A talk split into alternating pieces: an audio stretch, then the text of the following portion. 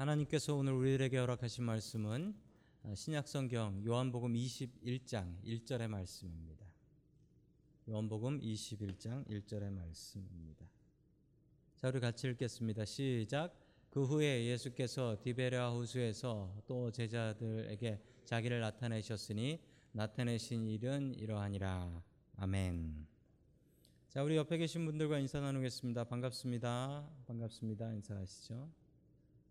예, 이번 주는 출타를 많이 하시는 주가 될 것 같습니다. 자, 요한복음은 21장이 마지막입니다.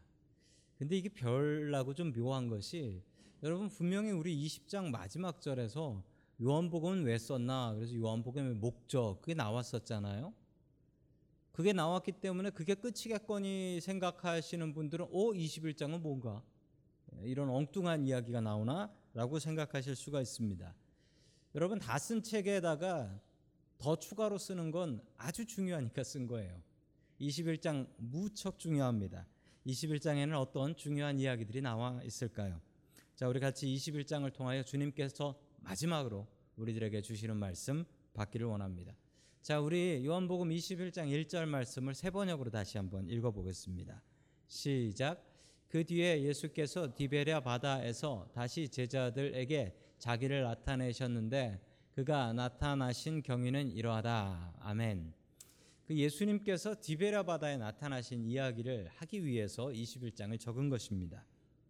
자, 예수님께서 제자들에게 나타나셨는데, 여러분 예수님께서 요한복음에 의하면 예수님께서 자기를 보이신 게 4번이에요. 첫 번째로는 그 마리아에게, 무덤에서 마리아에게 보여주신 것, 그리고 그 다음에는 제자들에게, 근데 도마가 없었을 때, 그리고 세 번째로는 도마가 있을 때, 4번째로 나오는 게 바로 이 얘기예요. 디베랴 바다에서 제자들을 만났다라는 것입니다. 여러분, 디베랴 바다라고 하면 여러분 바다로 생각하실 수가 있는데 바다가 아닙니다. 자, 화면 보시면은 이제 갈릴리 호수입니다. 근데 여러분 영어로도 Sea of Galilee 이렇게 되어 있죠? Sea of Galilee 이렇게 되어 있습니다. 여러분, 그런데 저게 호수예요. 호수인데 그 레이크타워보다는 작습니다. 레이크타워의 반 정도도 안 돼요. 그런 호수인데 레이크타워가 워낙 크잖아요. 자, 갈릴리라는 호수입니다. 근데 성경에는 갈릴리를 바다라고 합니다. 영어로도 바다라고 나와요. 레이크라고 나오지 않습니다. 그 이유가 뭘까요? 제가 정말 바다인지 물맛을 봤더니 호수예요. 가서 물맛을 보니까 호수인데 왜 저걸 바다다라고 이야기를 하냐면, 그 이스라엘 말에는 바다하고 호수하고 똑같은 말입니다. 단어가 똑같아요. 그래서 저 갈릴리 호수를 바다다라고 이야기를 하는 겁니다. 성경에는 바다하고 호수하고 짠물인지 단물인지 뭐 구별하지 않습니다. 왜냐하면 여러분 사해라는 호수가 있는데 그 호수는 물이 바닷물보다도 더 짜요. 그러니까 호수니 바다니 이걸 구별한다는 것 자체가 별로 의미가 없는 겁니다. 그래서 성경에는 갈릴리를 바다라고 이야기를 합니다. 여러분, 그런데 갈릴리 호수인데 이걸 디베랴 바다다라고 얘기를 하고 있습니다. 여러분, 이걸 왜 디베랴 바다라고 하냐면, 여기 디베랴라는 이분이 사람 이름이에요. 사람 이름. 어떤 사람 이름이냐면 티베리우스라는 황제 이름입니다. 이 사람이 로마의 2번째 황제였습니다. 재위했던 기간은 AD 14년부터 AD 37년까지예요. AD 14년부터 AD 37년까지 티베리우스라는 황제가 있었습니다. 자, 성경에 나오는 로마 황제들의 이름을 좀 정리해 볼 필요가 있습니다. 무척 헷갈리거든요. 자, 누가복음 2장 1절 말씀 우리 같이 봅니다. 시작. 그때에 아우구스투스 황제가 칙령을 내려 온 세계가 호적 등록하게 되었는데. 아멘. 자, 아우구스투스 황제라는 사람이 나옵니다. 이 사람이 누구냐면 그 로마의 가장 큰 시스템을 마련한 사람이 바로 저 아우구스투스라는 황제였다. 이전에 로마는 제국이 아니었다라고 합니다.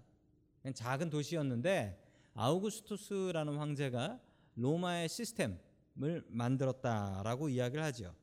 자, 그 다음에 이 아우구스투스 황제 다음으로 황제가 되었던 사람이 아까 말씀드린 이 티베리우스라는 황제입니다. 티베리우스. 자, 화면 보시면 로마 황제들이 1번부터 5번까지 나와 있어요. 저분들은 좀 알아두어야 됩니다. 첫 번째가 아우구스투스라는 사람이고요. 두 번째가 티베리우스라는 사람이고요. 그 다음이 칼리쿨라라는 사람이고요. 그 다음이 클라디우스라는 사람이고, 5번은 여러분들이 너무 잘 아시는 네로입니다. 네로. 여러분, 당시 로마 제국이 참 합리적인 사회였다라고 하는데요. 얼마나 합리적이었냐면 저 네로라는 황제는 원로원에서 탄핵을 시켰어요. 임피치시켜서 잘라버렸습니다. 그 당시에 그런 일이 있었다라는 거예요. 무척 합리적인 나라였다라는 걸 알 수 있죠. 게다가 저 아우구스투스의 아들이 티베리우스일 것이다 라고 생각하시면 안 됩니다.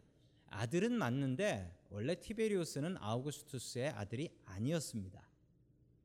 그런데 저 아우구스투스가 자기의 나라를 물려받아서 자기가 세운 이 로마 제국을 똑바로 이끌어 나아갈 능력 있는 사람을 원했습니다. 능력 있는 사람.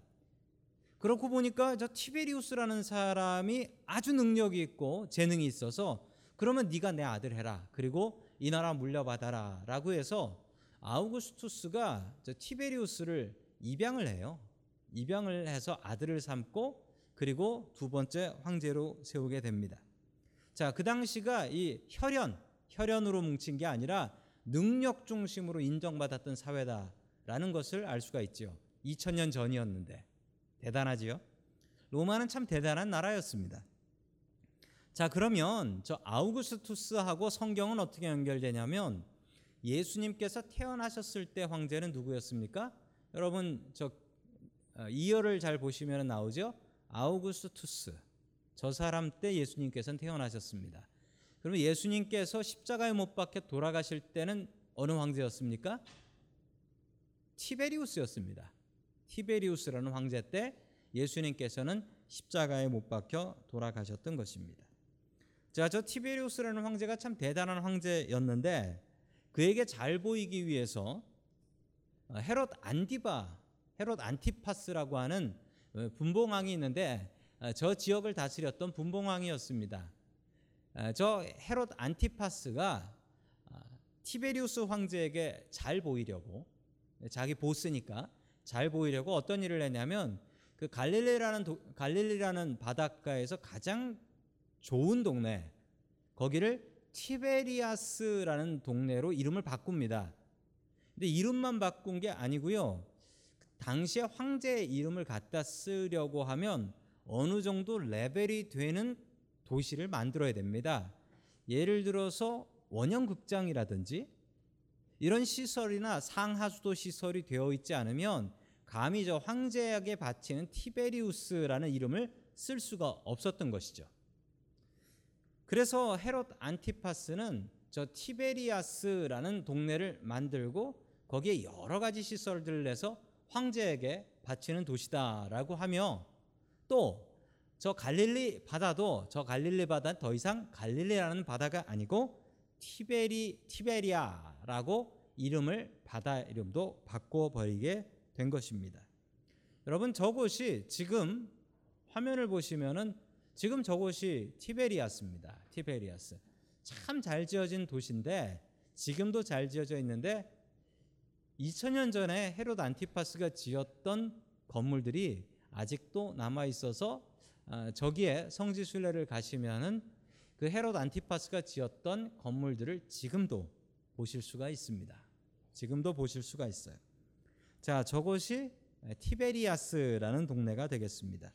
자, 헤롯 안티파스가 AD 20년경에 티베리우스에게 잘 보이기 위해서 만든 도시, 그리고 그 앞에 있는 바다가 바로 갈릴리 바다인데 저 바다의 이름도 티베리아스라고 이름을 바꿔버린 것입니다. 자, 그래서 당시에 갈릴리 사람들 그리고 유대인들은 저 바다를 갈릴리 바다라고 부르고 싶어 했어요. 그런데 외국 사람들, 특별히 로마 사람들 밖에는 저 바다의 이름이 뭐로 알려졌냐면 티베리아스라는 바다, 그리고 도시도 티베리아스라는 이름으로 알려졌던 것입니다.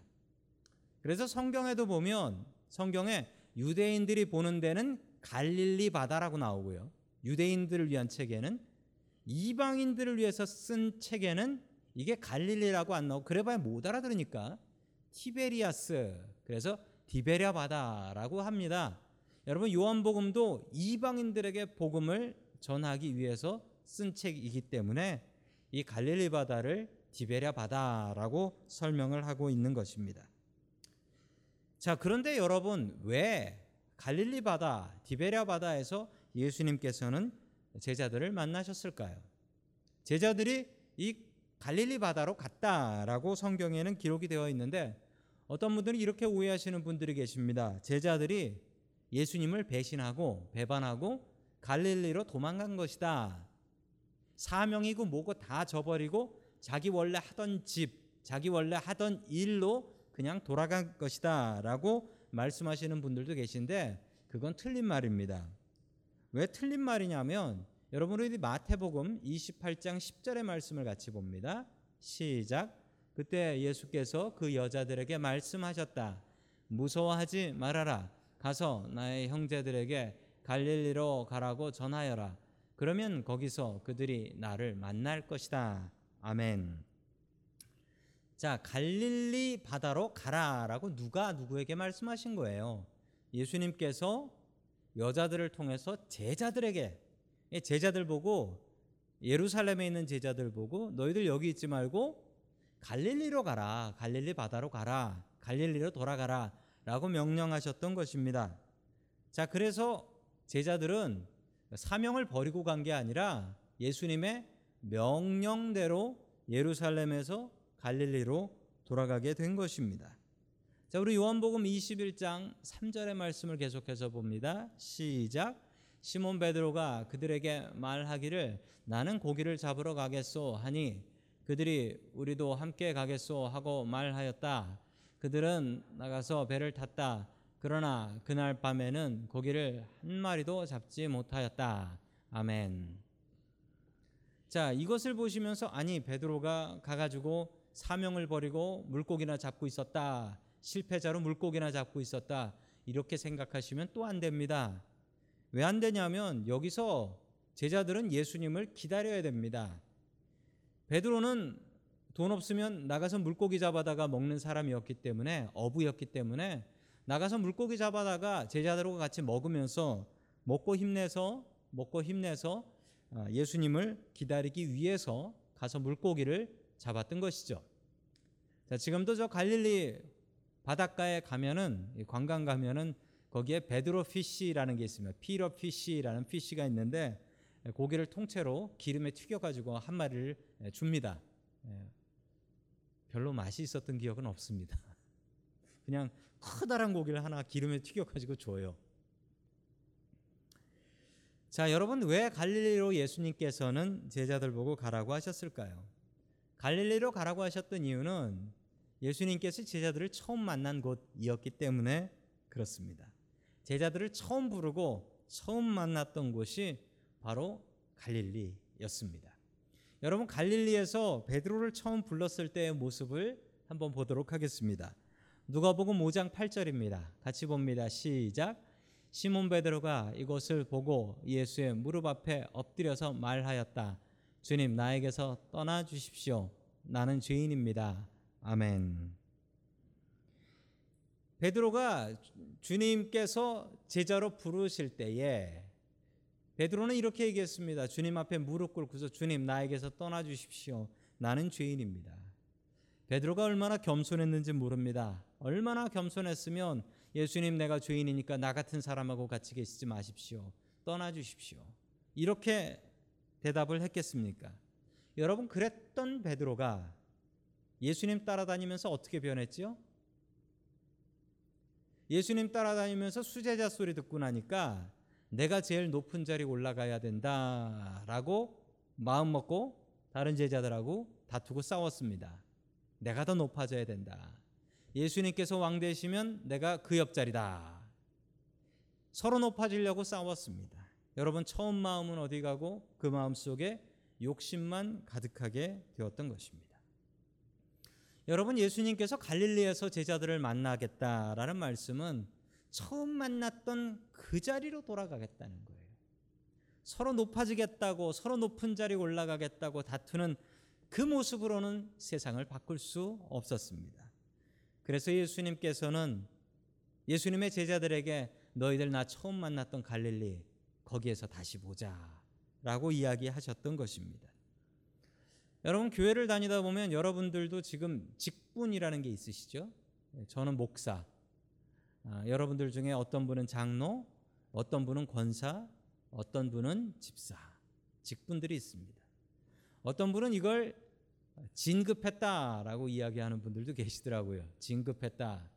어떤 분은 나 진급 다 했다, 나 프로모션 다 받았다 라고 이야기하시는 분들도 종종 보았습니다. 여러분, 처음 마음으로 돌아가십시오. 목사라는 직분을 갖고 있고 장로, 권사, 집사라는 직분이 여러분 가끔은 나를 좀 우쭐하게 만들 때도 있습니다. 여러분, 그러나 그것을 내려놓고 우리에게 제일 중요한 것은 내가 주님 처음 만났던 그 갈릴리입니다. 여러분, 그 자리, 그 믿음을 찾아서 돌아가야 됩니다. 예수님을 만날 수 있는 그 자리는 여러분 바로 갈릴리입니다. 우리가 주님을 처음 만나서 주님을 처음 믿었던 그 믿음, 아무 바라는 것도 없이 은혜 받았던 그 시간, 그 순간을 주님께서는 다시 원하고 계신 것입니다. 예수님께서는 제자들에게 갈릴리로 돌아가라고 하셨습니다. 여러분이 돌아갈 그 순간은 언제 어디입니까? 여러분이 주님 처음 만나고 주님께 은혜 받았던 그 순간, 그때는 언제입니까?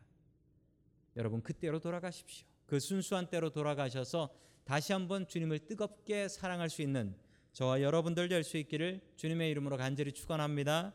아멘.